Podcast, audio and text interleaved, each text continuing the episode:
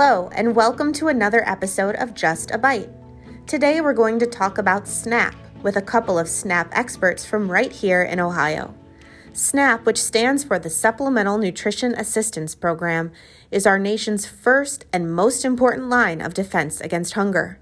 Right now, about 1.5 million Ohioans, or more than 1 in 8 people in our state, participate in SNAP to help stretch their household budgets and afford more adequate, wholesome foods.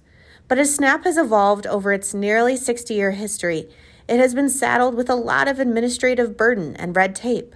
That's where SNAP and benefits outreach experts like Cam and Katie come in.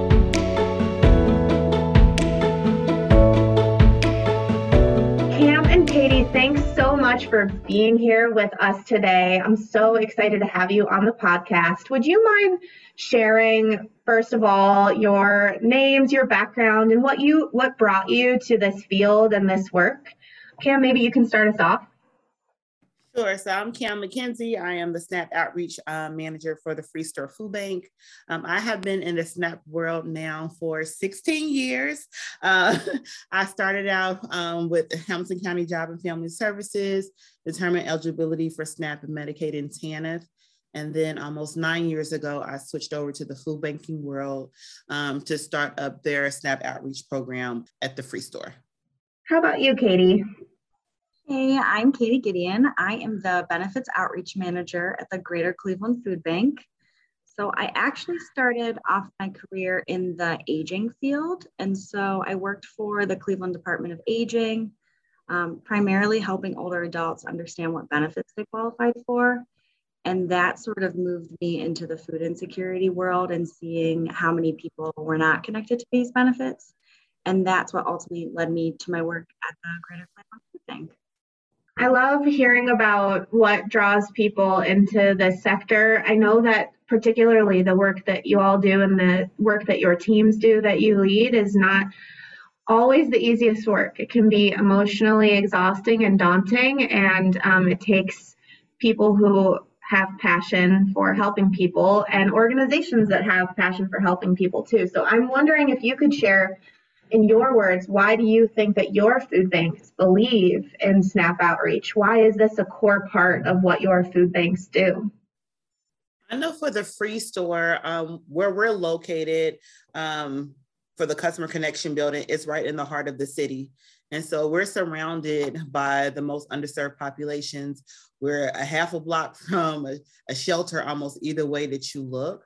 Um, we are around a, a, large homeless population and um, seeing the same faces come through over and over again, the talks began to say, well, how what else can we do except for give out food to be able to assist these clients? And so that's where the public benefit and the, that SNAP outreach um, conversation came into play. Like, ha- what can we do to help them to sustain themselves when they're not coming to our food pantries? And also knowing that SNAP gives those individual families, you know, that option to be able to make the best nutritious decisions for their families instead of what comes in an emergency food box or what we have in our choice pantry. And so being able to help with that part of their dietary needs was a big part of why we moved to um, implement SNAP outreach into our food bank. Yeah, I think I can really just echo exactly what Cam said. Um, it's crazy because we just celebrated our 10 year anniversary for when we launched our SNAP outreach program um, this year. So we've been doing this work for 10 years. And I think for the for the Greater Cleveland Food Bank, it's really as simple as knowing how impactful the program is um, when it works. Um, we all know that without SNAP, none of our food banks could meet the need in the community. So it's really just a critical program for us. And like Cam said, it really gives individuals that choice. Um, so them having SNAP and being able to choose and be able to put food on the table. I really just think it's um it that's really a, a real reason why it's a core part of our operation. It's just all the great things that it can give to individuals and families. Yeah, I mean, it's amazing that both of your food banks have been doing this for a decade or close to a decade. I mean, um, what a ride. And it, it just makes sense. I think I, I'm super proud of the food banks here in Ohio. I think that we've been real leaders in this work across the country, recognizing and owning that we could never fill the gaps left by that would be left, the giant void that would be left without access to federal nutrition programs, especially SNAP. So thank you for doing that work. And I'm so pleased that it's such a core part of um, what your food banks and others in our state do as part of their work. But I'm wondering, you know, for those that don't work in public benefits day to day, why do we need to do this outreach in the first place? If I need help with food, why can't I just get connected to SNAP and move on with my day? Well, that's a great question. Um, I think it comes down to all the challenges we see with people having to navigate these these systems, and we know how much red tape is there. Um, so I think that advocates play such an amazing and pivotal role, and hopefully, you know, people give us our credit. And I know the community is really thankful to us. But I think without advocates and assisters like my team and Cam's team, is a lot of people wouldn't be able to access these benefits because of the application process, all of the paperwork that is involved, um, the interview process, and just the um, the red tape, like I said again, that goes with it. Um, like what is what are all the steps involved? You know, Cam, if you're helping and, and maybe since you're at the county first, like tell us for those that don't know, what steps have to happen for you to ultimately get approved for SNAP? Well, first and foremost, we have to realize that there are a lot of individuals who can't even read and write. And so it's easy to say, well, you just fill out application in person or on online, but that first barrier of not being able to read and write um, is a hindrance in itself. And so um, the first part of that process is to either complete an online application or you can complete a paper application and submit it to your local job and family services, um, which has been difficult because a lot of the buildings are not open due to COVID. Um, so that's one of the reasons why they need us to do it is because we have not closed since COVID began. And so people are able to still um, access us freely to be able to assist with that process. Um, once that application is submitted, um, uh, interview will be scheduled by Job and Family Services. Um, and this is if everything works smoothly. So um, that application now has a 30 day shelf life. Um, and that gives you time to complete your interview, submit any supporting documents, um, and then that in that 30 days, that also includes that caseworker working that case to make a disposition of approval, approval or denial.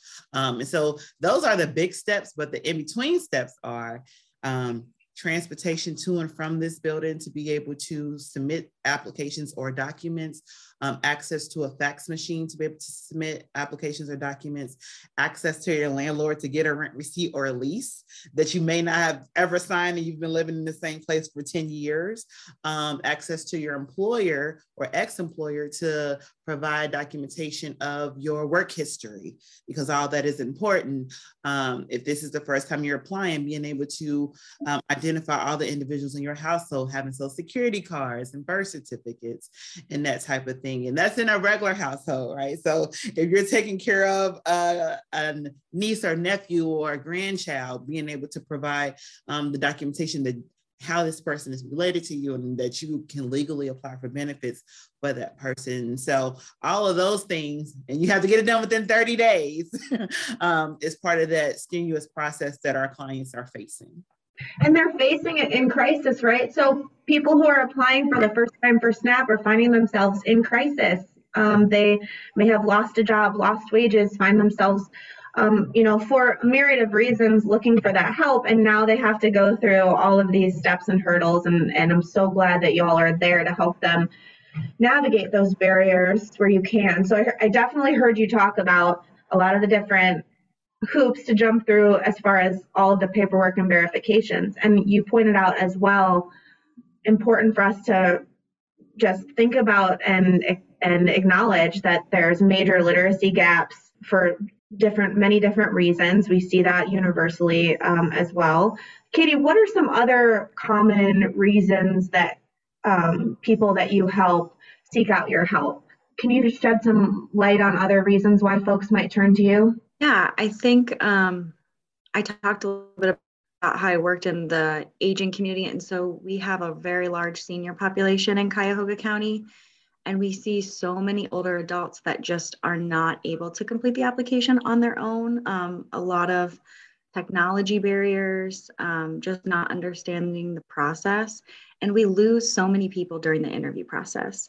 We know that our local job and family services has long hold times because so many people are calling in because they need these benefits. And so um, we have communities who maybe don't have access to phones on a regular basis, maybe have limited minutes on their phones, and they cannot take the time out of their schedule, especially if they're working. And so I think for us, that's a major barrier that we see is that most people can complete the application with our help, get those those documents in with our help, but getting that interview done is a is a huge barrier for them. And I know Cam alluded earlier to how those challenges have been exacerbated so much by COVID 19 for lots of different reasons, how it has impacted our individual lives and also our access to public agencies. Can you talk a little bit more about what those particular challenges are right now that are maybe unique or different compared to pre pandemic and how you all are creatively helping to address those challenges? Sure. Katie mentioned just about the long wait times. Um, so that's one of the biggest challenges that we we had to address is that we um, a few years ago, we created a phone room for one person at a time to be able to come in and use our uh, use the phones to be able to call in their their interview. And again, we understand that the whole time sometimes are up to three hours, and some people don't have a phone or they have limited government minutes on their um, assisted phones. And so um, that was one of the things that we incorporated. But then when COVID hit and the building shut down and a lot of the shelters scaled back on their resources for our clients, um, we um, we had to come up with a different solution. And so we have implemented phone booths. so they're set up like little literally phone booths um, in our lobby for um, our clients to be able to come in. Um, it used to be restricted just for SNAP calls, um, but we had to extend that because these are people who also need to call the hotline to get into shelters or Social Security because everybody's buildings are closed right now. And so that was the biggest thing, seeing how many people were coming in because their benefits got shut down because they weren't able to do the recertification interviews for SNAP or the initial intake interviews for SNAP. So just um, having those uh, communication tools there for them has been so helpful. And um, it's, I mean, it's spread like wildfires. We open at eight o'clock. We have a line for phones at eight o'clock because people know that one, it's a warm and safe place. I mean, it's getting warm outside now, but during the winter, you know, it was a warm and safe place where they can come in and be able to use the phone and still have that privacy and didn't feel rushed because we understand the whole time. So, you know, we we let them know, hey, you may be on phone on the phone for two hours. These this is what you need to do. These are the questions you need to ask before you say anything. Get the person's name. So we're able to kind of coach them through that process. But um, just having having those phone booths have been really critical to help our clients to be able to um, to continue and to do those phone interviews.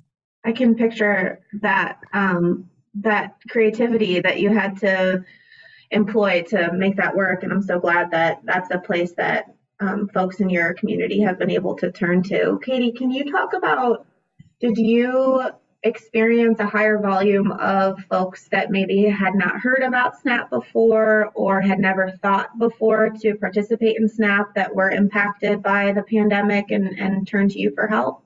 Yeah, I actually never forget when everything shut down and you know a lot of buildings weren't open. We've been open the entire time um, throughout the pandemic. We've never closed our offices, any of the community, and so I think for a lot of people who normally go to job and family services things came to us. Um, and so we saw a lot of individuals who lost their jobs, specifically the service industry.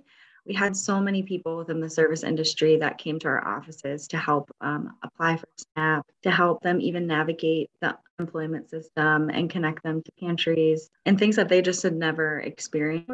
Uh, we have a really large food distribution that we've been doing every single Thursday for, since the pandemic started. And so that is when we saw how many people needed our help that had never come to us before. And we were able to not only connect them to food resources, but connect them to SNAP, um, which is so important. And similar to what Cam said, um, because JFS offices were closed, we had the same thing where people come in to use our phone people come in to use our fax and to, for us to scan documents because they just weren't able to go to the JFS offices um, to do those things. So really, it's been important that we stay open for this, for them to have that that lifeline to get those verifications in. And I, I know that we're all a little bit numb at this point, two years into what that felt like early on. But um, you know, I just want to acknowledge that that was not an an easy thing to accept. I mean, at the end of the day, you're every person you're introducing into your space as a worker is exposing you and your teams. And I know that that's a calculation that takes a lot of trade-offs and so i know that that was a real sacrifice that you all made so thank you um, so kind of on that note i obviously don't want you to share any personally identifiable information but would you mind sharing maybe one or two of the community members that you or your team recently helped or, or you know provide recurring services to um, that you could just help us get a sense of some of the stories and the and the um, households that you've touched with your services? Um, sure. Uh, one of the things that we've always noticed is that usually our seniors are the are the last group to want to apply for SNAP, and um, the pandemic really changed that. Uh, we noticed a surge in how many people 60 plus were calling in to our call center about um, about SNAP in general, just wanting to know. Usually they're the ones that say, no, leave it for the young ladies and the kids. Um, but we saw a lot of our, our older citizens calling in, and there was one particular guy, he called in, he received our uh, postcard in the mail, um, but it was actually addressed to whoever used to live in the building before him. Um, but because it's not something you have to open up, he just like he saw the information and he called and he just, you know, what is the SNAP program? Um, do I qualify for it? And so we were able to just kind of pre-screen him and talk about, you know, his income and things like that. And um, he said, "Well, I'm familiar with a food bank because he lived out in a rural in a rural county, um, he said because they do the produce drops and we go to the community action agency out there and it's always that name on the emergency food boxes. And um, so we explained the process and what that looked like for him. We walked him through it to be able to submit an online application. Um, he, because he is in a smaller county they kind of get their interviews done a little quicker. Um, it's less people calling into those county agencies. Um, and so he actually gave us a call back and it wasn't even I don't think it was even the full seven days. He called us back to let us know that um, someone from that county actually called out to him because of his income. He was able to get expedited services. Um, he was on a fixed income with SSI, lived in a, in a place he had been almost his whole life. So he didn't have too many outgoing expenses for a shelter, but he had a lot of medical expenses. And so we, we were able to walk him through that as well on what can be deducted in his SNAP budget because of all the medical expenses that he occurred. And so um, he called, he let us know he did his interview, that he should have his SNAP card in the mail. He said he would probably call us back to help him activate the SNAP card, which was fine. Um, but he just, you know, he really thanked us for that process because he just did not know he didn't know where to start, what it would look like. Um, um, and he said, and I asked every question you told us to ask, you know, if they didn't ask us. And so just being able to give him, you know, just an overview of what that process will look like, the good and the bad, um, and from beginning to end uh, was very helpful for, for him. And he actually wrote us in like a thank you card um, about the process. So we have it up in our little snap section. Just a reminder to, you know, for us that what we are doing is impactful to the communities that we serve.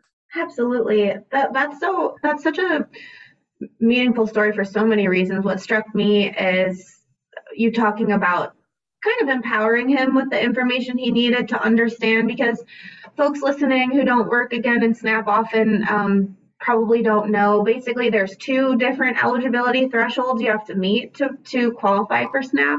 So first, your gross income um, for most households has, has to be at or below 130% of the federal poverty level. But then you also have to prove that your net income after expenses is below 100% of the federal poverty level. And how far below it is determines what amount of benefit you're going to qualify for. And so helping empower a client like that to understand that the medical expenses that he's paying out of pocket can impact how much help he can get with in food and helping him know what questions to ask to make sure that's accounted for in his case and in his determination is just a big deal because if you don't know how to advocate for yourself you don't know what you might not might not know right? So thank you for Absolutely. sharing yeah katie how about you? Well you know i also have a special spot in my heart for seniors so um, those are usually the clients that either I gravitate towards or they seem to gravitate towards me. Um, people at work call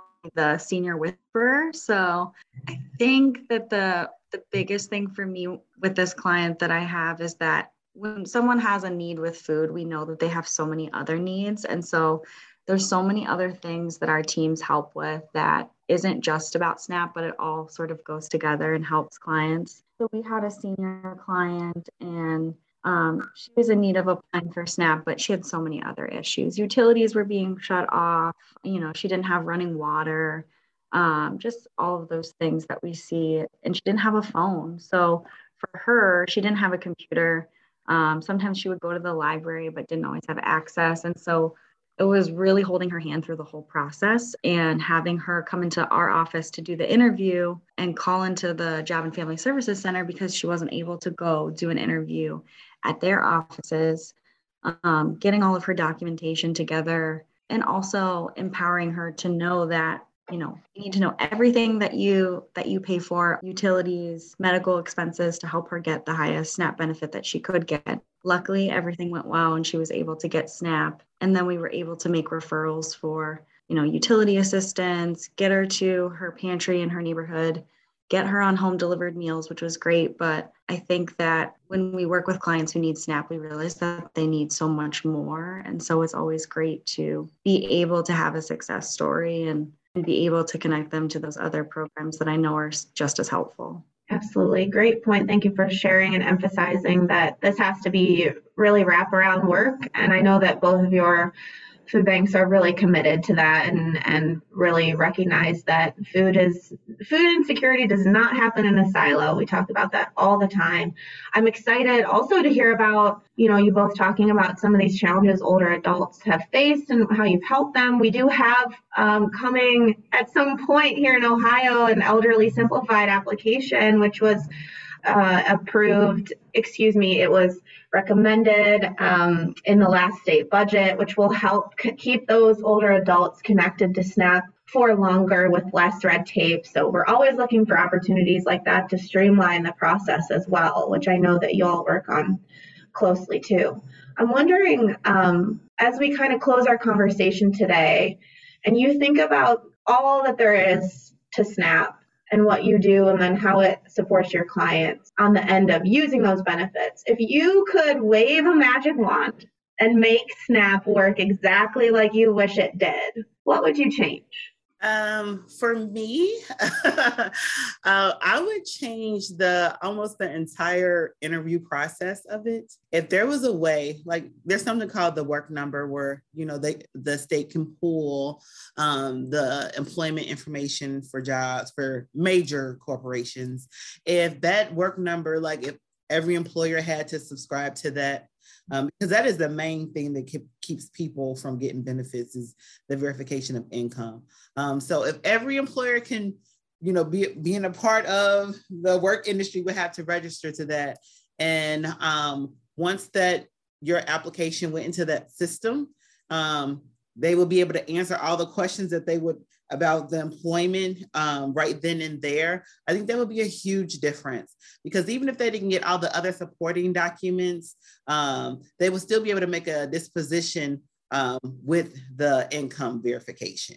And uh, I think that's that's huge. So if I can verify your income, but I can't verify your rent, I can still approve your case on that 30th day without the rent verification. You just might not get the full benefit. So I think that would be like awesome to be able to be able to make that disposition with the income verification without the clients have to go through so many hoops. I mean, dealing with us is, is horrible for our clients. Sometimes they show up to work, there's locks on the doors. Uh, they can just refuse uh, fill out documentation or send you um, employment verifications or letter. So if, if we if that employment piece can be fixed, I think that will solve a lot of our clients' problems. Mm, interesting.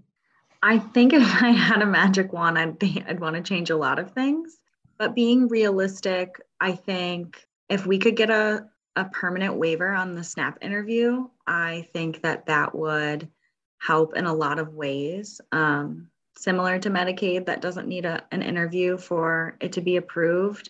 I think a lot of people benefit from the SNAP program if there wasn't a waiver. I mean, if there wasn't an interview in place, um, that is something that I would definitely use my my magic wand for.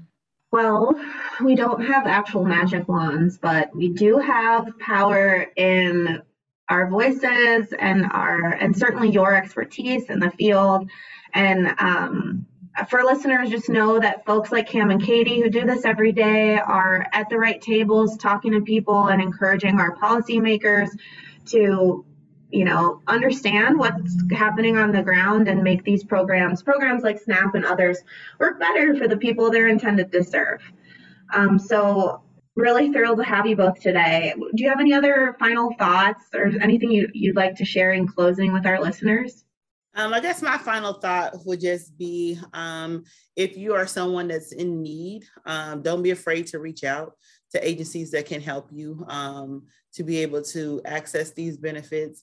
Um, and if you are someone that is a community champion, also, you know, reach out to our agencies to work together um, to possibly find future solutions um, about the things that we're seeing right now. Um, it's all about working together and having strong allies in this, bu- this business. And so, um, whether you're a citizen or you're a community champion, there's a place for you to have a voice and to be impactful.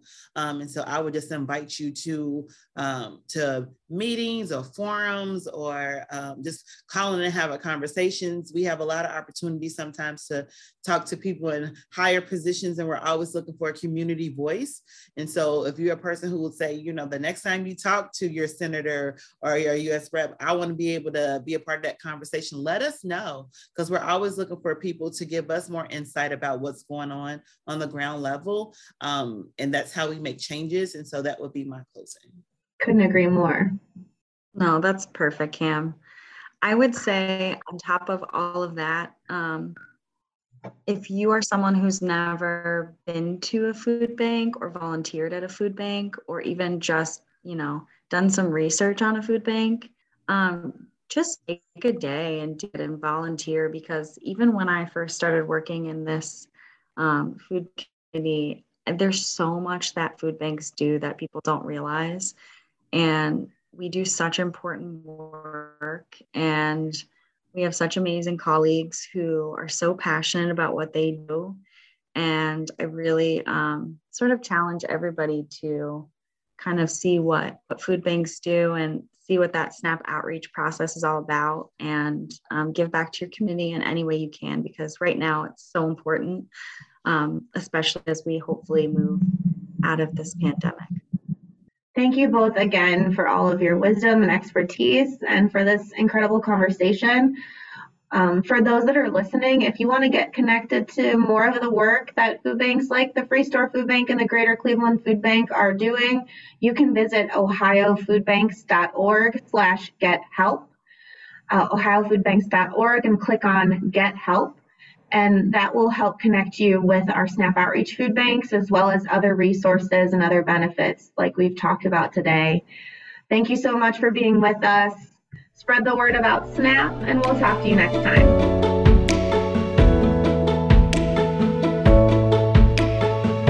Thanks again to Cam and Katie and the frontliners helping keep folks connected to the support they need to survive and thrive. If you want to get connected with their teams or if you need help with applying for SNAP, you can visit ohiofoodbanks.org and click Get Help, and we'll also link to that in our show notes. SNAP has been incredibly important in responding to increased and pervasive food insecurity and food hardship throughout the pandemic. That's what it was designed to do respond during disaster and crisis, whether large scale or personal. If you want a primer on SNAP and the recent update to the Thrifty Food Plan, check out our previous podcast episode on that topic. We're looking forward to advocating for permanent improvements to streamline access to SNAP and help stretch those benefits further for more people. Last week, USDA Deputy Undersecretary Stacy Dean shared at the National Anti-Hunger Policy Conference, quote, some of the very people who need our programs most don't feel safe or comfortable using them, and that's something that we need to change. We want to set up America to thrive, and that's at the heart of all that we're doing and will do. So we're really encouraged by that sentiment, and we'll continue to link arms with leaders in this work. And truly, the most critical leaders are impacted people, Ohioans using SNAP to feed themselves or their families. We know that temporary increases to SNAP benefits, known as emergency allotments, will end when the federal public health emergency ends. We are currently looking to complete phone interviews with SNAP participants who are 60 years of age or older to gain more insights about how these increased benefits have helped meet food needs and how the loss of those increased benefits will impact older adults in particular. So we'll be providing $100 gift cards to those older adults that participate in interviews to thank them for their time. If this applies to you or anyone you know, please check our show notes for a link to the intake form for that survey. And we'll talk to you next time.